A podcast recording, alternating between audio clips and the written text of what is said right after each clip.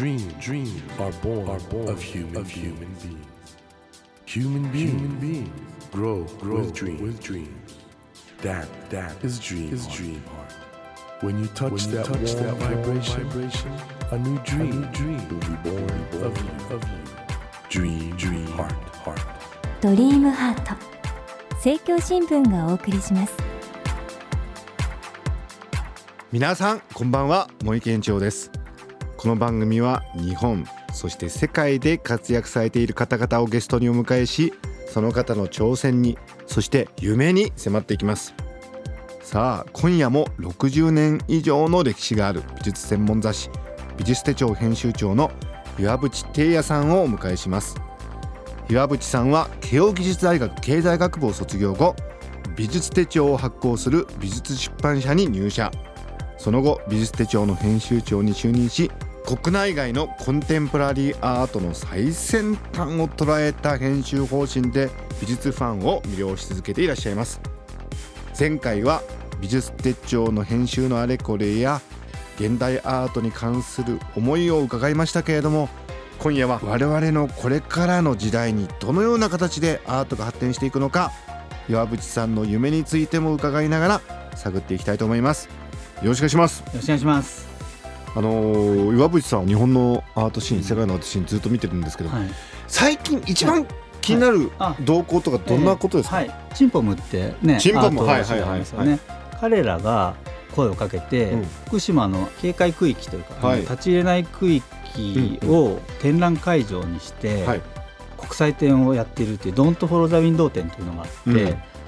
それが今一番熱いというか僕の中では注目している展覧会で時期的にはいつぐらいからいあつぐらいまで？もうね夏ぐらいから始まっていでてそれどういうことかというと、はい。立ち入り禁止区域なので、はい、作品はそこに設置されているんですがうん、見に行くことができないんですね。なるほど、はい、それこそあのアイウェイウェイとかチンポンもはい。作品を入れていたり結構国際的な著名な作家が作品を展示しているんですがうん、見に行くことができずただ解除されれば見に行くようになれるっていうので始まったけれど会期の終わりが設定されていないですね。会期の終わりは設定されてないんだ。はいえってことはあの屋外に置いて大丈夫な作品あいやそこの住民の方の協力を得てですね主に屋内で展示されているんです、あじゃああれですねあの例えば越後つまりみたいな形で分散してはい。展示されてると、そうですね。で場所は明かされていなくて。明かされてないんですか、はいゲリラ的に行っちゃう人とかいると困るんでうん。ただ映像作品は映像がずっと流れ続けているし映像流れてるんですか、はい。えっ、とそれはでも電源とかは？電源とかはまあ太陽光とか だったりとかいろんなもので。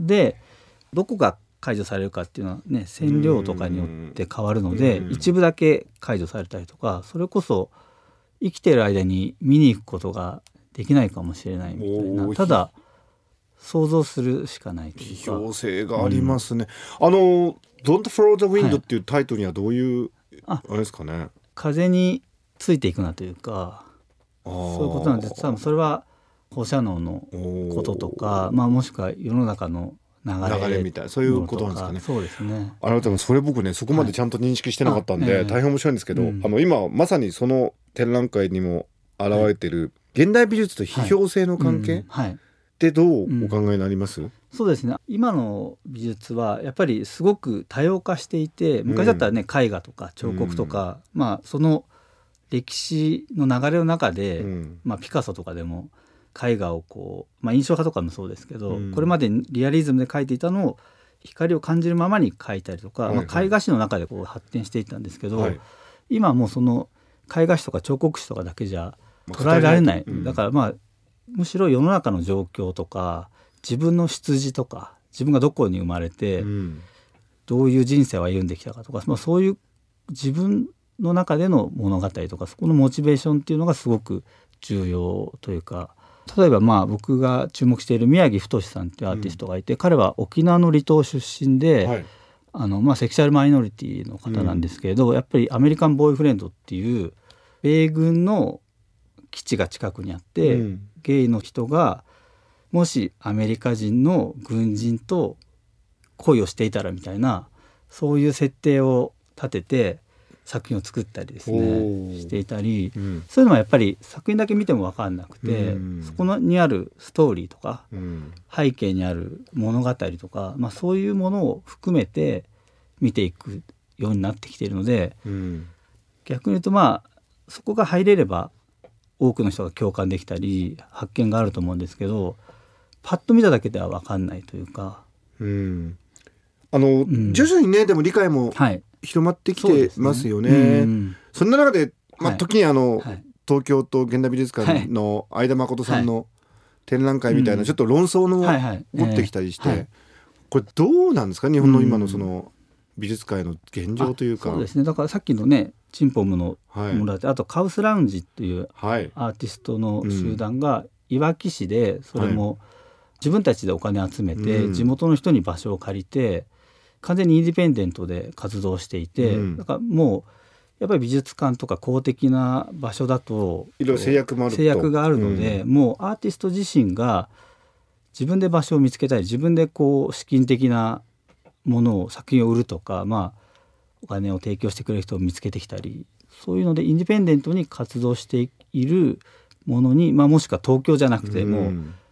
いわきとか、まあ、福島とかそういうところと根付いてそこの歴史とかその土地の物語とかを含めて作品にしていくっていう、まあ、なんか神話的な想像力っていうかをインディペンデントに始めるアーティストが若い人で増えてきていいですね。うん。いいですね。はいほら BL の時に、はい。なんかやっぱりそういうの記録しておかないとなくなっちゃうっておっしゃいましたけど、はい。やっぱりこういう美術雑誌のすごく大きな役割の一つってやっぱり記録することですかね？そうですね。だからまあ紙雑誌ででなかなか厳しいですけどずっと続けていかなきゃいけないと。やっぱり記録してそれこそ美術手帳の編集になった時にまあ60年間の歴史があってまあなんかたすきを受け継いだ感じがしたんですよね。歴代編集長から。そういう歴史の積み重ねの中に自分がいるっていうのは、まあ、プレッシャーでもあるしある意味自分の立ち位置がはっきりするので 自分としてはやりやすかったりしますね。ああだから今のその、うん。例えばチンポムなんかの活動も、うん。今は我々同時代だからまあ見えてるんだけど、はい。うん。10年20年経った時にね。そうですね。やっぱりそれがこの歴史の中でつながっていくっていうのが多分見えてくるんじゃないですかね。それこそ村上さんとねチンポムとか今すごい関係が深いわけではないですけうん。どやっぱり同じ東日本大震災を受けて、背景としてね。そうですね。五百羅漢もそうですもんね。はい。そうですね。やっぱりその中で、まあ、村上さんはその宗教的な面でやっぱり芸術っていうのが代々人の心を癒すというか、まあうん、傷ついたりやっぱり民衆の心を絵を見たり彫刻を見たりすることで束の間の癒しを得るみたいなうん。ところがあったと思うのでやっぱそういうのをすごく意識してると思いますね。だから絵に包まれるみたいうん。な絵の洞窟を歩くみたいな体内巡りではないですけど多分そういうことはすごく意識していると思うのでいわゆる現代美術の美術史っていうよりももうちょっとこう文明的なうん。芸術っていうものにみんな戻ってきているというか。そういう意味で言うとまあ、はい。い、い時代が始まろうとしてるのかもしれないですね。うん。だからまあ美術史を学ばなくてもうん。感じ取れるような、うんいい話だ。うん。美術手帳の編集長として、はい。はい今後こういう動きがあるといいなっていうのあります、うんうんうん。まあね、これまでの話につながると思うんですけど、うん。まあ、日本で今いろんな地域で国際芸術祭っていうのがね、はいはいはい。開かれていて先ほどもお話し出たあのいちごつまりの新潟のとか、はいはい。瀬戸内国際芸術祭とかはい。すごい人もね入ってうん。盛り上がっているじゃないですか。だからそういうのは今各地に出てきていて、うん。ある意味一方で批判もそれはあって、うん。いわゆる国際的な、まあ、ベネチア・ビエンナーレとか、うん。そういうものは本当に世界のヒエラルキーの中で、まあ、小制度があったり、うん。国別の代表があったりしてトップを決めるみたいなマーケット的なものも含めて流れを作るみたいな感じなんですけど、うん。これだけ日本各地に出てくると、まあ、そういうのとは一線を隠す部分もあるんですけど、うん。まあ、それで南條文夫さんと森美術館の館長が言っていたのはこれはある種のお祭りなんだみたいなことを言っていて、いくらできてもいいんじゃないかっていうことですよね。だから各地各地でアーティストがその土地に入り込むことによってまあエイリアンですよね。うんなのでその土地の人たちも刺激を受けてみんなで支えるみたいな形になって、そのエリア活気づくっていう動きがどんどん出てきているのでそれはこれまでまあさっき話したみたいなアートワールドのものとは別の日本ならではの芸術の需要の仕方があるのかもしれないと思って今度茨城県で開かれた来年だと愛知トレーナーレがあったり、うん。埼玉でもやるみたいなんですけど、うん。こんな各地にできてなんかもしかしたら別のこれまでのアートの流れでは見えない別の可能性というかが開けるかもしれないな。さっきのこう、うん。美術史の中で見るんではなくて文明とか、うん。その土地の歴史とかだからもうみんな、ね、北川フラムさんとか本当食とかすごい言っていてただ食って言っても人集まんなかったり面白くなかったですねそこにアートっていうものが入ることによって新しいチャレンジができたり全然別の人が関われたりっていう、うん。そういう触媒としてアートが時代に求められているとすると結構面白い時代になってきたな確かにね、そこにダンスも入ってくるし、はい。ね。うん。音楽も入ってくるだろうしってことって、日本らしいなんか、アートのね、新しいシーンが生まれてくると、BT もなんかますます忙しくなりますそうですね。ね。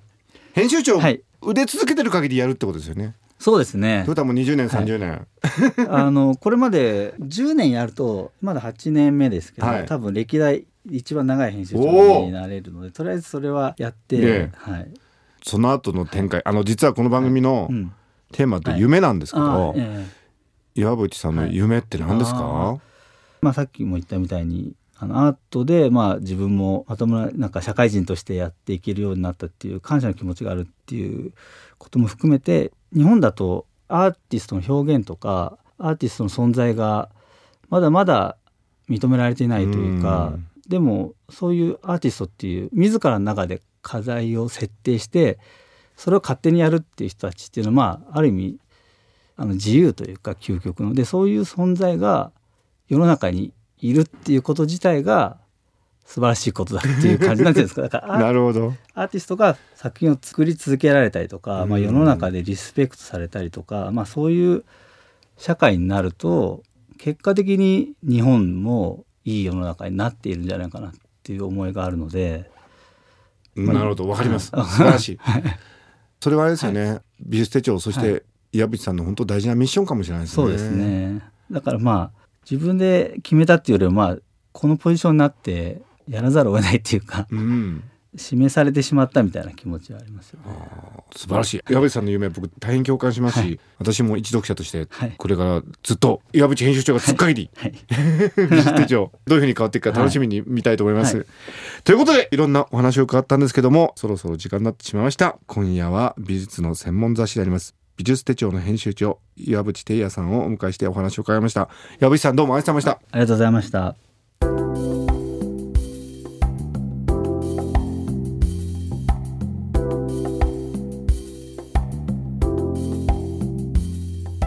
Dreams, dreams can't be seen, can't be seen with the naked, eye. naked eye. But we sure But we can, sure live, can our live dreams. our dreams. Dream, dream heart is in you, is in you, and it will make, it will make a brand, a brand new, new you, you. Dream, dream heart. 日本そして世界で活躍されている方々をゲストにお迎えしているドリームハート今夜は雑誌美術手帳の編集長を務めていらっしゃいます岩渕哲也さんをお迎えしましたあのー岩渕さんは僕はずっと前からよく存じ上げてるんですけど考えてみるとねこうやって2人だけでじっくり話すってのは初めてだったんですけどもいやー岩渕さんの原点というかなそのねアートというものが岩渕さん自身のね人生の転機となりそして、まあ、生きる糧になったみたいなこともやっぱり美術手帳を編集する上で原点をね非常に大事にされているというようなことが伝わってきてもう大変なんか改めてね岩渕さん素敵な方だなと思いました。さてドリームハントのホームページでは毎週3名の方に1000円分の図書カードをプレゼントしています。番組へのご意見などメッセージをお書き添えの上ドリームハートのホームページよりご応募ください。ドリームハートと検索するとすぐにホームページが出てきます。お待ちしております。さあ来週は小さな町工場からロケットを打ち上げ世間の常識を覆したリアル版下町ロケットというべき注目の会社植松電機の専務取締役でいらっしゃる植松勉さんをお迎えします。どうぞお楽しみに。それではまた来週のこの時間にお会いしましょう。ドリームハートお相手は森健一郎でした。ドリームハート。政教新聞がお送りしました。